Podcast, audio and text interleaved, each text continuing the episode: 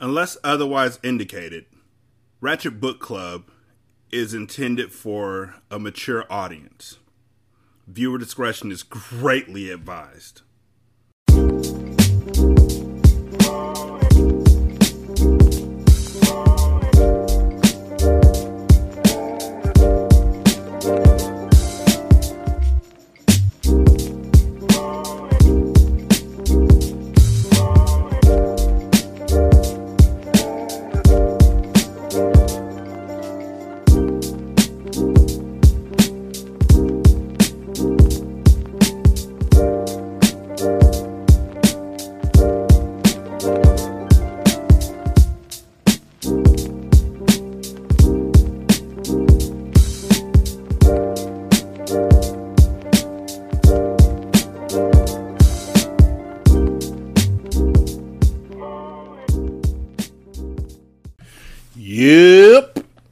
That last one, I know I need that fucking explicit sign on.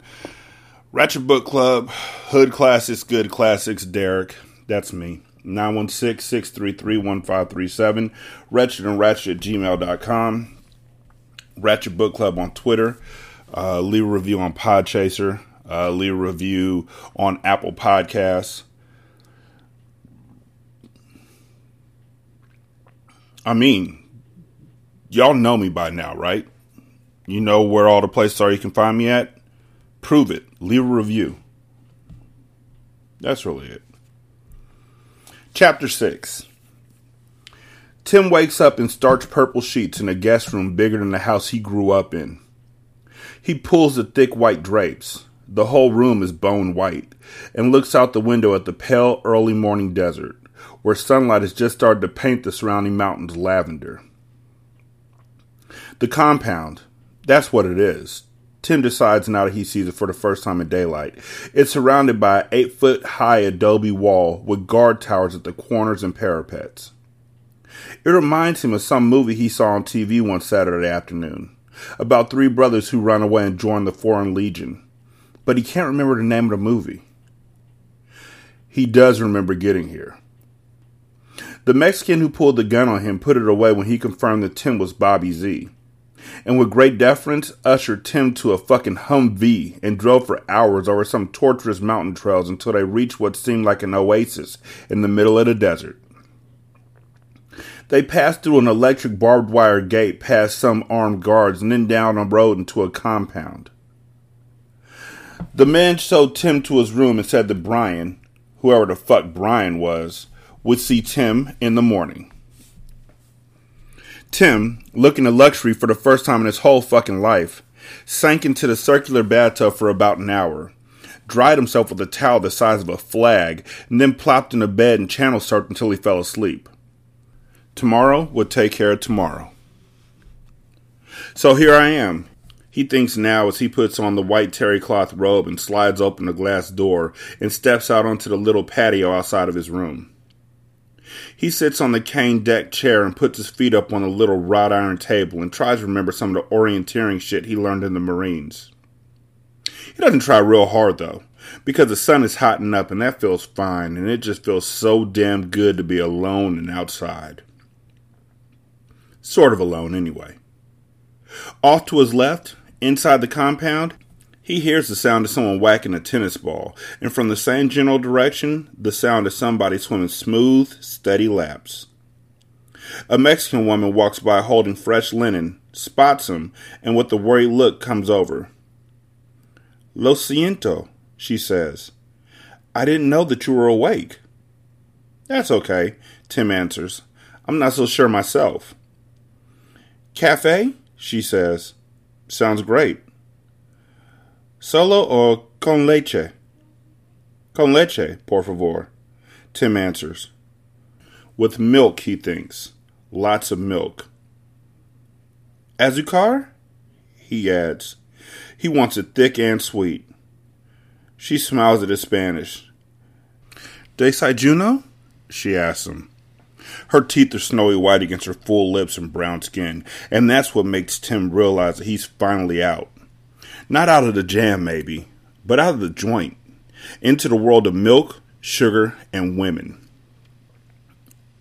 Desayuno? He asks, not understanding. Breakfast? She translates. Not knowing now whether he looks more like a dick if he answers in Spanish or English, he just nods his head and smiles. What you like? she asks, which confuses the hell out of him. No one's him that question about anything in such a long time. Whatever. Huevos? Toast? She struggles for the next word. Bacon? No thanks, he says, pissed at Z for being a vegetarian. I'll tell the cook, she says, then adds apologetically, It'll take a few minutes, but I'll bring your coffee right away. Hey, he asks after her. See? Where am I? She thinks for a second before she answers. In a nice place. No shit, Tim thinks. And thinks also that he would have started being Bobby Z years ago if he had known it was going to be like this. He glances at her legs and breasts when she comes back with the tray, but looks away when she bends down to put it on the table. Gracias, he murmurs, feeling stupid. De nada, she answers, and off she goes, leaving him with just himself and the sounds of money, the hollow thunk of a racket meeting ball, and the whoosh of a body gliding through water. A child's laugh. Not bad, he thinks, for a dead fucker. After coffee and breakfast and no word from Brian, he meanders back into his room and starts looking in closets and drawers. They're filled with clothes that fit him. Nikes, Gucci loafers, fucking Calvin Klein polo shirts in pastel colors, two Armani suits the color of sand, a white Adolfo blazer, stacks of folded t shirts, most of them black, one plum, one yellow, a few white. No advertising slogans on him either, just pure color. He showers and shaves. No aerosol can, but a sleek gray tube of shaving cream from something just called M. Then gets dressed. He puts on some Ocean Pacific trunks, a cotton Mexican peasant pullover, the Armani shades, and a khaki ball hat, and heads toward the sound of the water. A fucking waterfall in the desert cascading down rocks into a pool that's shaped like a Saudi window. A long oval with circles on the top, bottoms, and two sides. Tiled at the bottom. In the center, an Arabic style script, the letters BC. The pool's big enough to hold a Mormon family reunion, and there's a jacuzzi you could do laps in. Big, tall fucking date palm trees in case you get tired of lying in the sun. Good view of the house here, too. It looks just like a goddamn Arab fort. One central building with two wings, arched doorways, windows, the whole nine yards. He half expects to hear the Imam calling the faithful to prayer. Tennis courts, not court, courts. Swimming pool, an emerald green rectangle of clipped lawn with croquet shit on it. A couple of adobe outbuildings, all surrounded by the adobe wall, in which Tim can make out motion and sound detectors. So Brian C. must have himself some enemies, Tim thinks. And some nice friends, too. Because now Tim sees her, lying on her stomach on a chaise, her top unstrapped, her back evenly tanned, her dark auburn hair pulled up off her neck, long legs and a small ass. She senses him there and cranes her neck a couple inches off the chaise to check him out. She smiles at him under her wraparound shades. A secret smile, Tim thinks. He smiles back. She drops her head back down. He peels off the peasant shirt. He's in good shape. Good prison shape, anyway. Lots of push ups and sit ups. Pale, though. She sees it. She says, Jesus, you're white. Low voice. Very sexy. Without looking up, she reaches under her chaise and hands him a tube of 30 blocker. He mumbles, thanks, stretches out on the chaise behind her and starts lathering his body. He's getting down to his feet when a Mexican boy comes out and says, Mr. Z, Brian would like to see you if it's convenient. A fucking course. He slips his shirt back on and follows the kid into the house. Chapter 7 Brian turns out to be Brian Cervier. with a hard C, like Curvier, not a soft C like Servier. But Tim figures that C's the only thing hard about Brian. Brian is obese, like round, like the Pillsbury Doughboy on a Twinkie binge. Tim makes Brian to be maybe in his late 20s, already balding. There's some red Brillo clinging to the sides of his head. And if Tim is pale, Brian is a freaking albino. Not really, Tim thinks. Brian doesn't have pink eyes or anything. But the guy's like Casper the Friendly Ghost, he's so white. For one thing, he's wearing a full length white caftan you could hold a revival meeting in, and he still looks fat. He's got these fat toes shoved in the sandals, and his cheeks are sinking down into his fat neck. And Tim figures that if Brian with the hard C Cervier has one more donut, it's going to be a Richard Simmons suicide situation. Right now, Brian's sitting in a big wooden chair and he's drinking some fruity shit with vodka in it, and he's just about wetting his pants. He's so happy to meet the legendary Bobby Z. In honor, Brian trills. Would you like a drink? He would. He asks for a beer, and a Mexican boy appears the next second like the room is mic'd. The boy could be 17 or 23, and him and Brian share a glance that Tim recognizes from the joint. The boy hands Tim an icy Corona. Tim sits down in another wooden chair. He and Brian look at each other for a few seconds. A real love fest. And finally, Brian says, Don Huertero sends his apologies he couldn't come in person. But he's asked me to extend to you every hospitality. He's going to make it up over the weekend. So, mi casa, su casa. It's some casa, Tim says. Thank you. Reminds me of a movie. Brian is pleased. He smiles and says, Beau Geste. My favorite film. I watch it all the time. I had the place designed like the fort, sans the dead bodies, of course. That's wild, Tim says. What he's thinking is that Brian Cervier has too much money and not enough to do. Well, Brian says, I wanted to go with a desert theme, and you get so tired of the Mexican shit, you know? And the Santa Fe thing's been done to death. To death. The fuck we talking about, Tim thinks. Likewise, the Taliesin West bit, Brian continues. So? Here we are, Tim says. He's afraid to really ask where exactly here is, because maybe Z's supposed to know. What happened last night? Brian suddenly screeches. When he grins, his piggy eyes roll up in the fat and disappear. Tim shrugs. Whole lot of shooting is all I know. Brian shrugs. It can get edgy on the border. Were you there? No. I sent representatives, Brian says. Call it an overabundance of caution. Tim raises his beer in a salute. Brian goes on. Don Huertero is furious at his people for botching the exchange. A couple of his people are dead. They're better off, Brian says. Then he adds, Of course, Don Huertero is thrilled with me, which is good for business. Tim raises his beer and toasts. Business. You know the one product Mexico produces really well? Brian asks.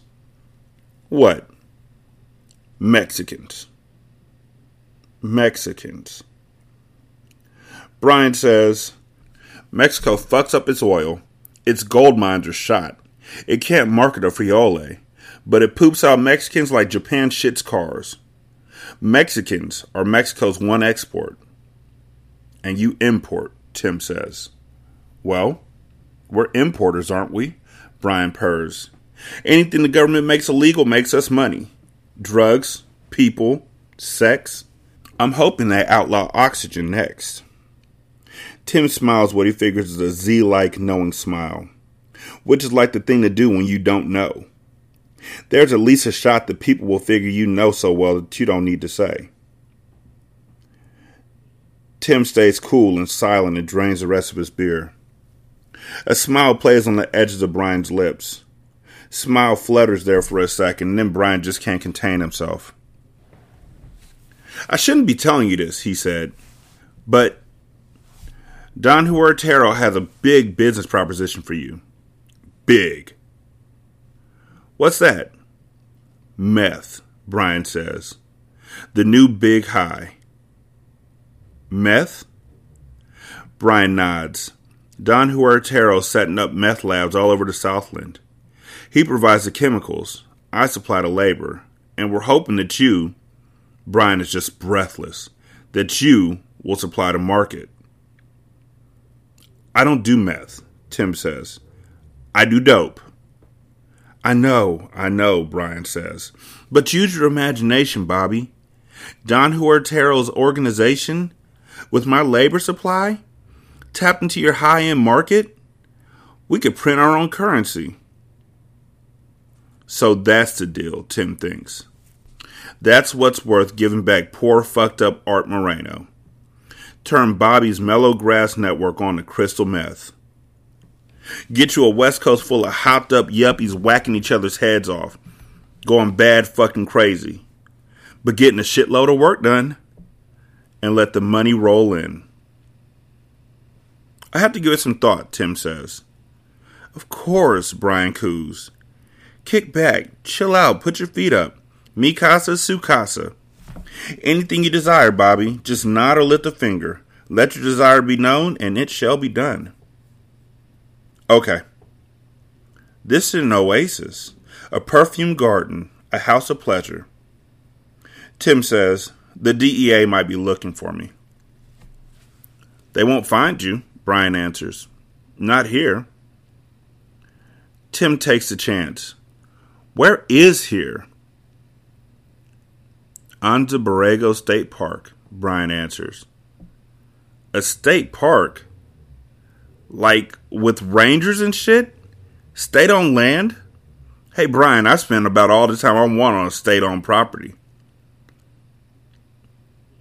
This is freehold land, Brian answers. 2,000 acres of desert my grandparents left me, surrounded by the great nothing. Desert flats and desert mountains. A jackrabbit couldn't get in here without my knowing about it. Or out? Brian's smile gives Tim the creeps. Or out.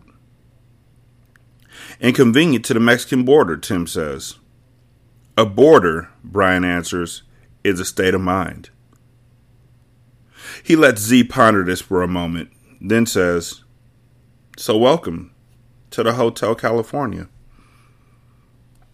Chapter 8 They step outside, where the sun has bleached the world white.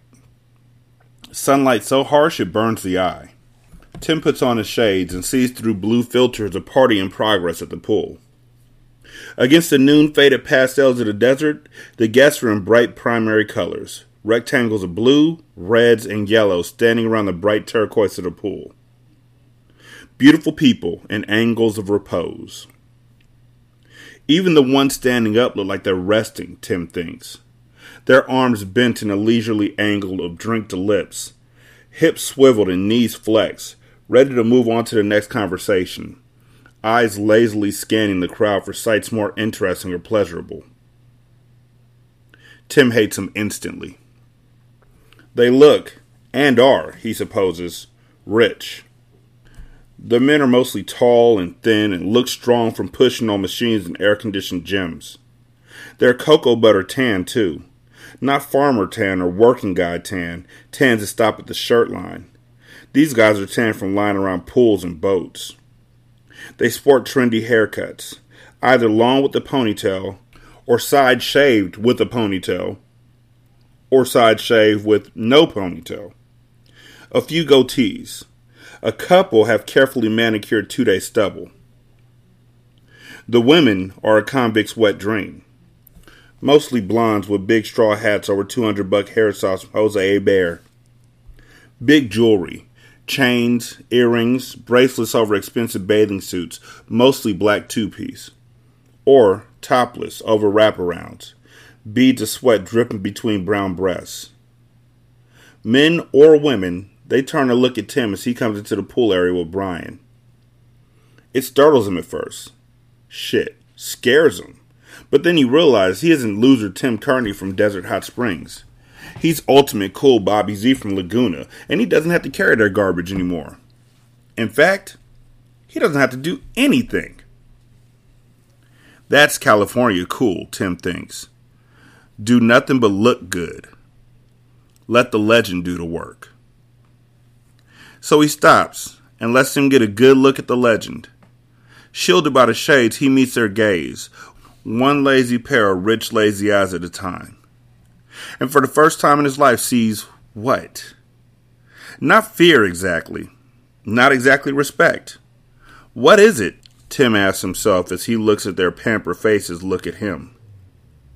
Inferiority, he realizes. They think he's better than they are.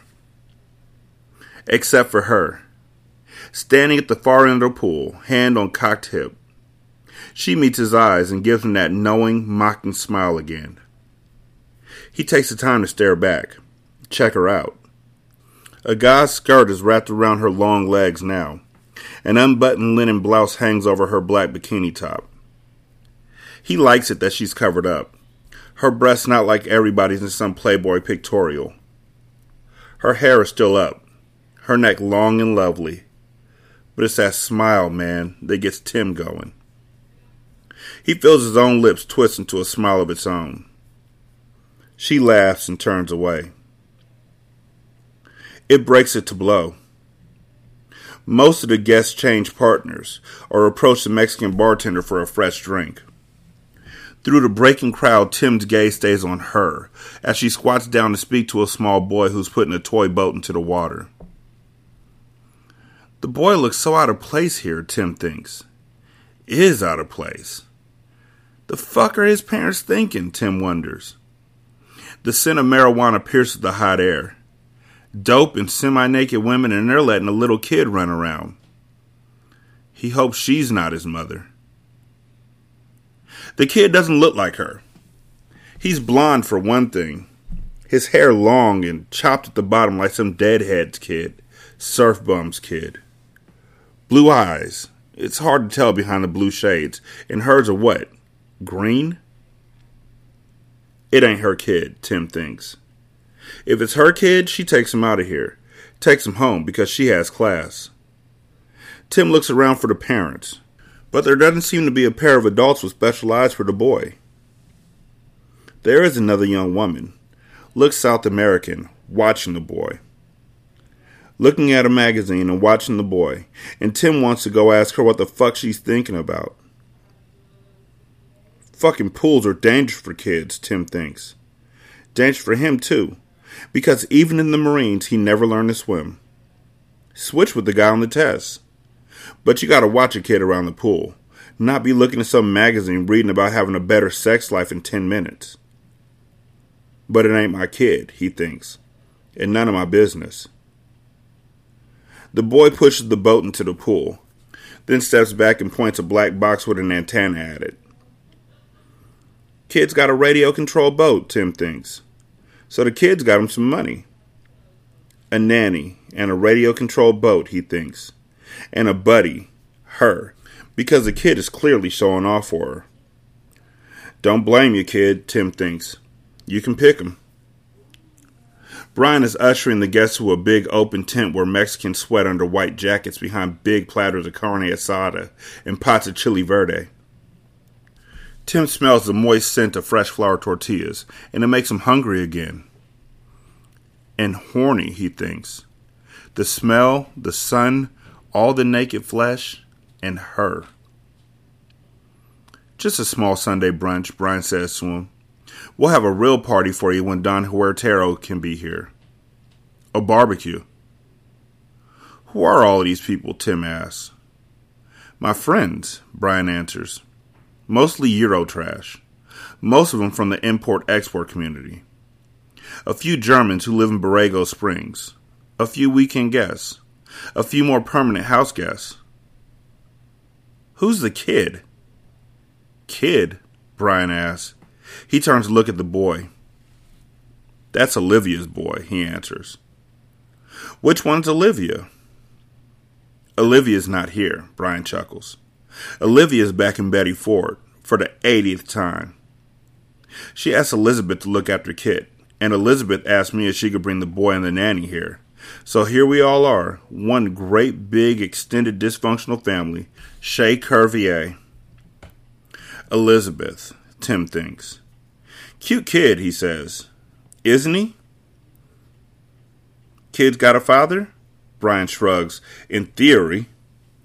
Tim realizes that they're all waiting for him to start, so he gets a big bowl of vegetarian chili and some tortillas and sits down. A waiter brings him a margarita. He eats and drinks and watches the slave traders and drug dealers line up for their food. Something else. A tall man strides into the pool area.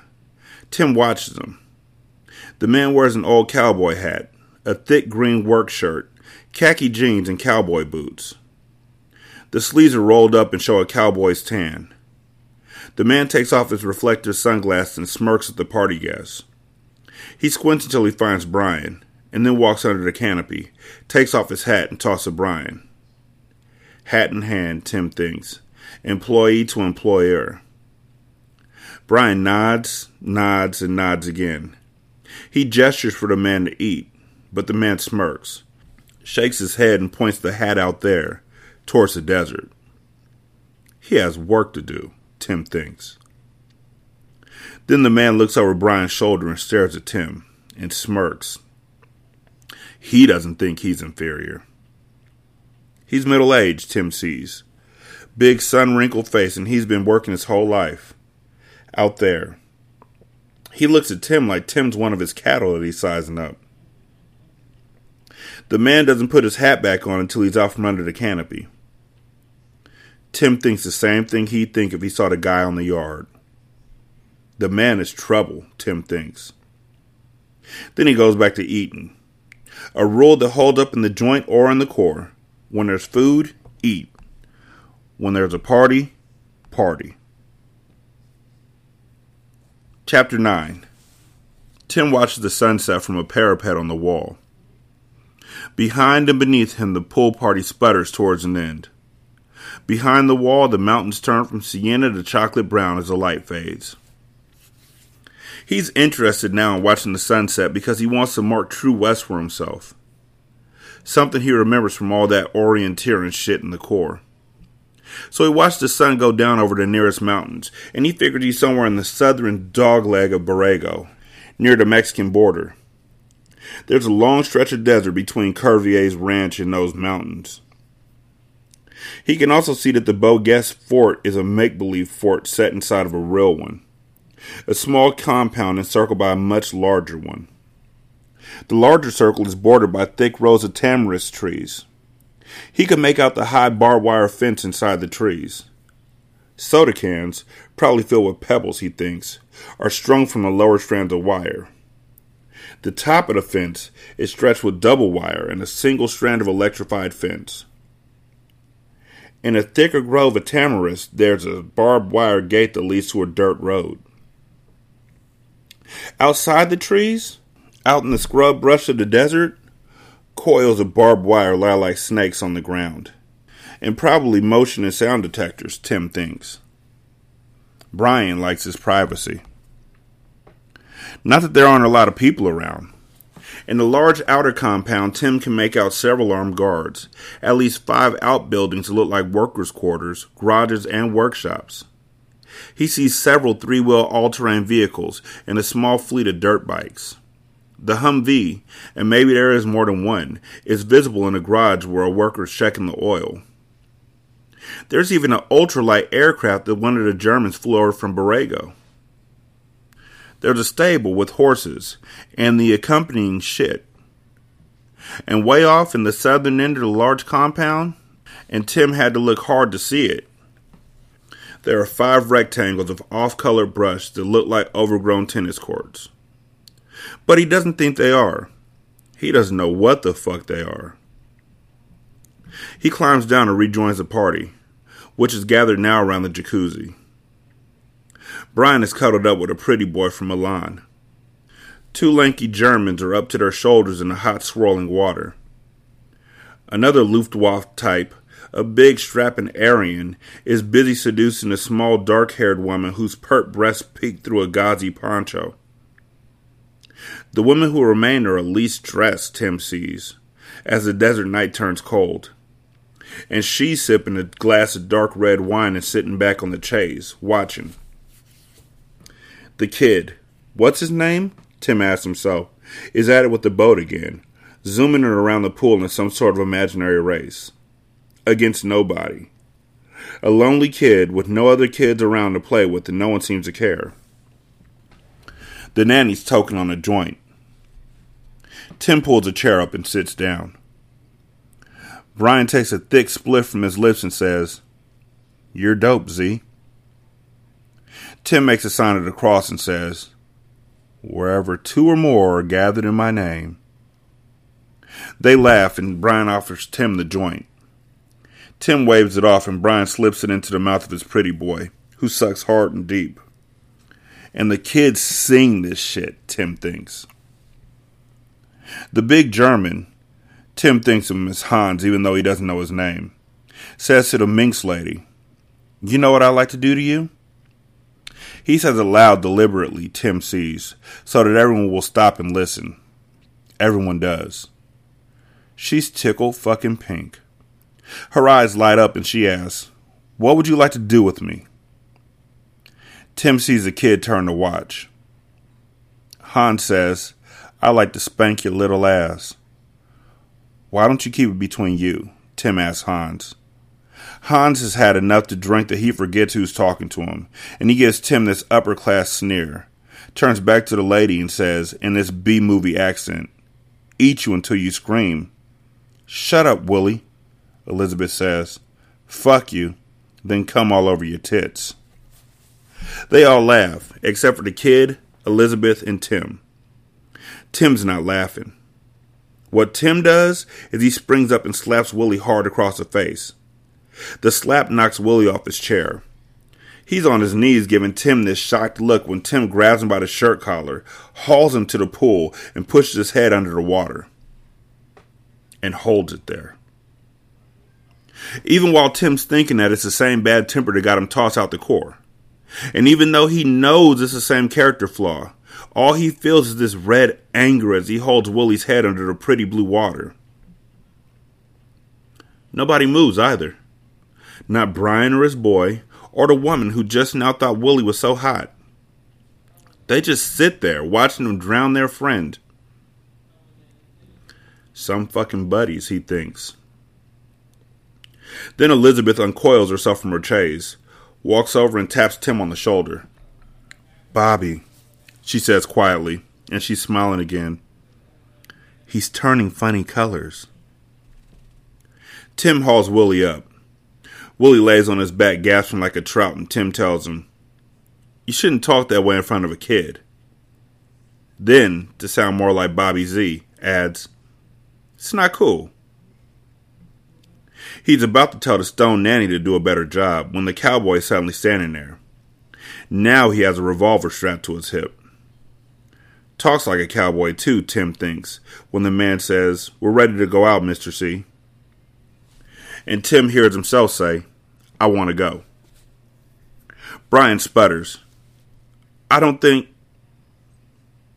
I want to go, Tim says, cold, like Z. Like, Nobody fuck with me. The cowboy hears too, because he asks, You got any real clothes? In my room, Tim answers. I can wait a bit. Tim feels a kid watching him as he leaves. Her too, but she's trying to hide it. When he comes out again a few minutes later, the party's broken up.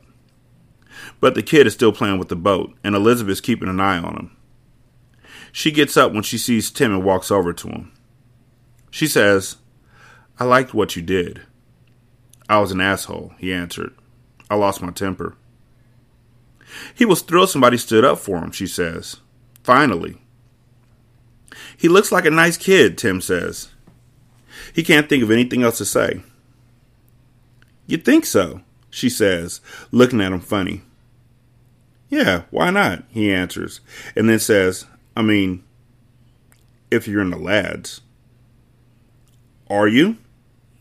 Not me, no. That's too bad, she says.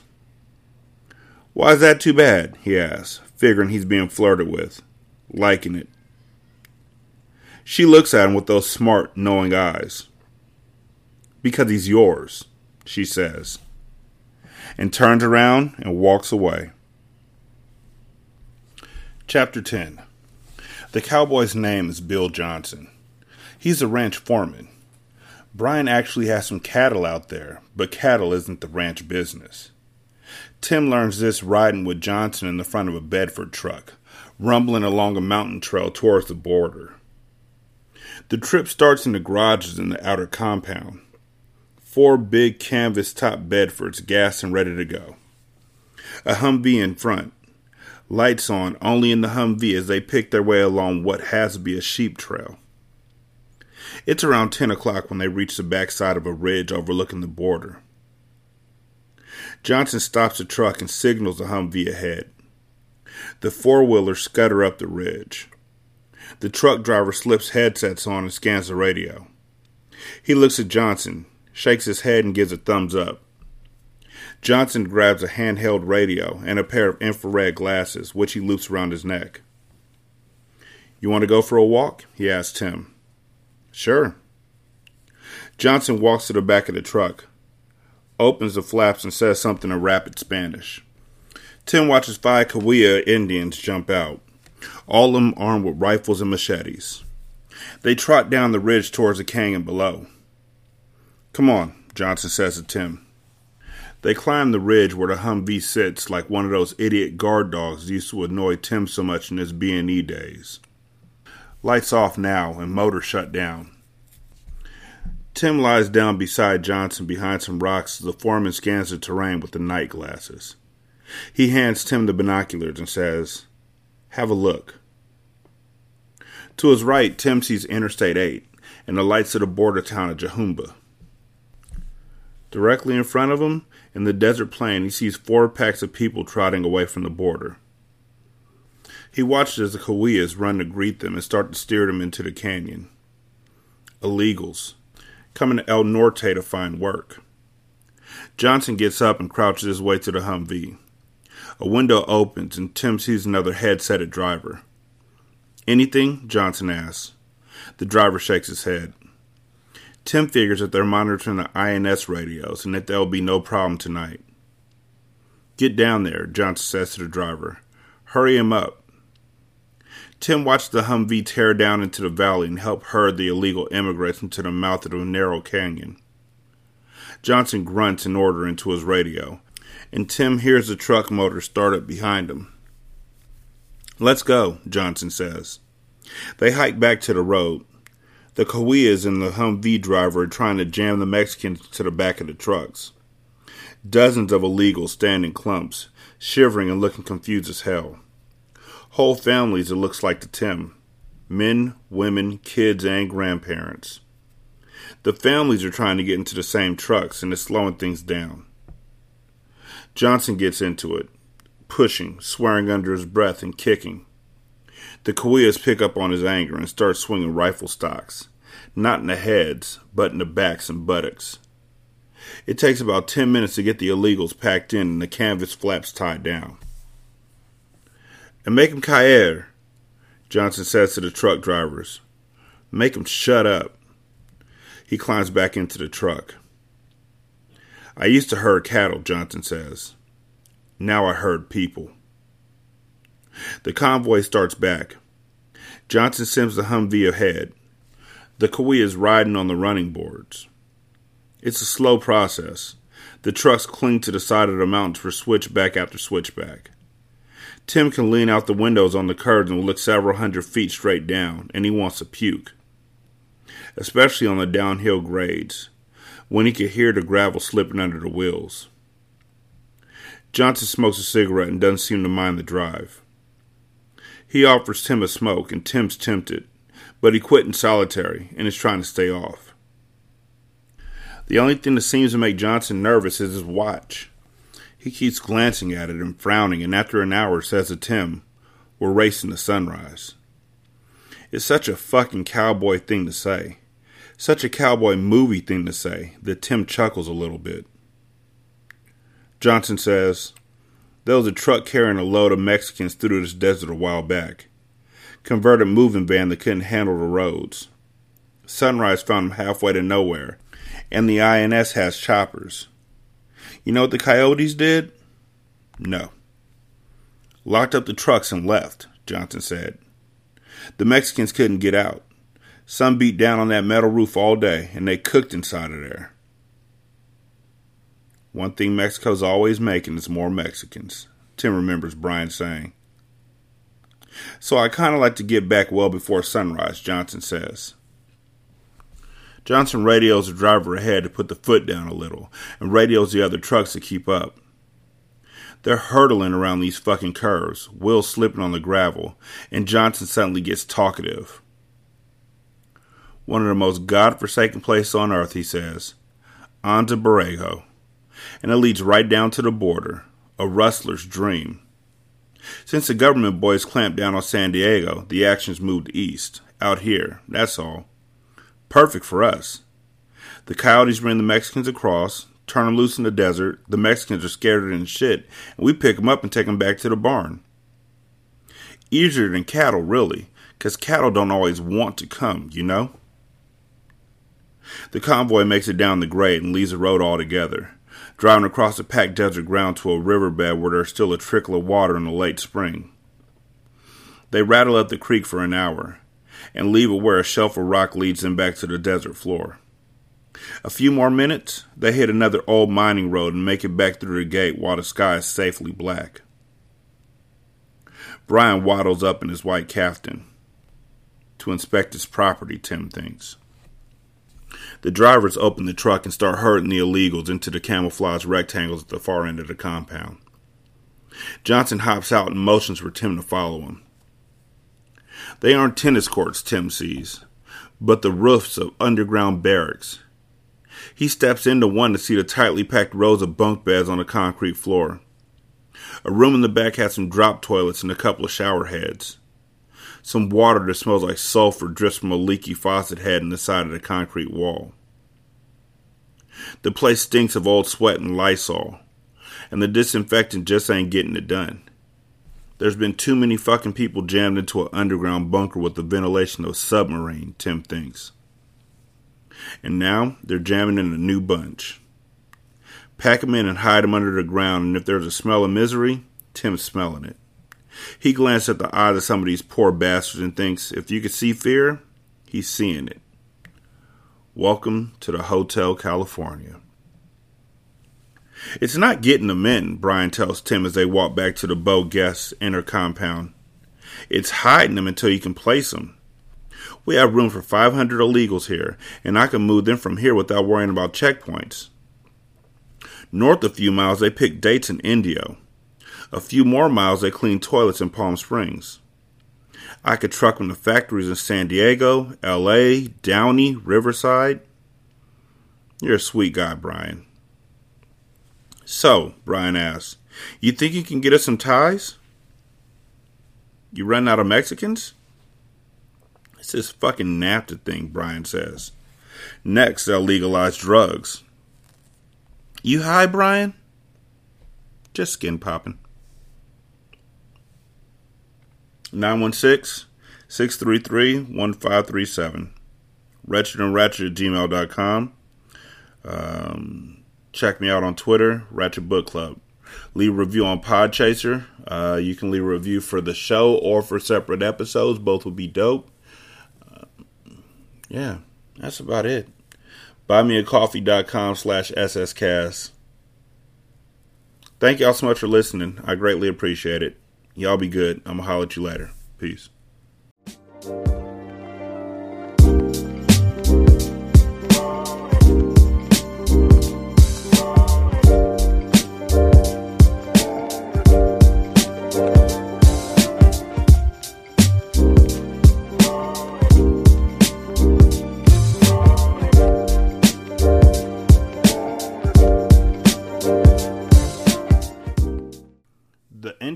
Outro to Ratchet Book Club is by That Kid Garan, and it's called Goodbyes. You can email him at tkgbeats94 at gmail.com for more information on how to lease this beat. This is Single Simulcast.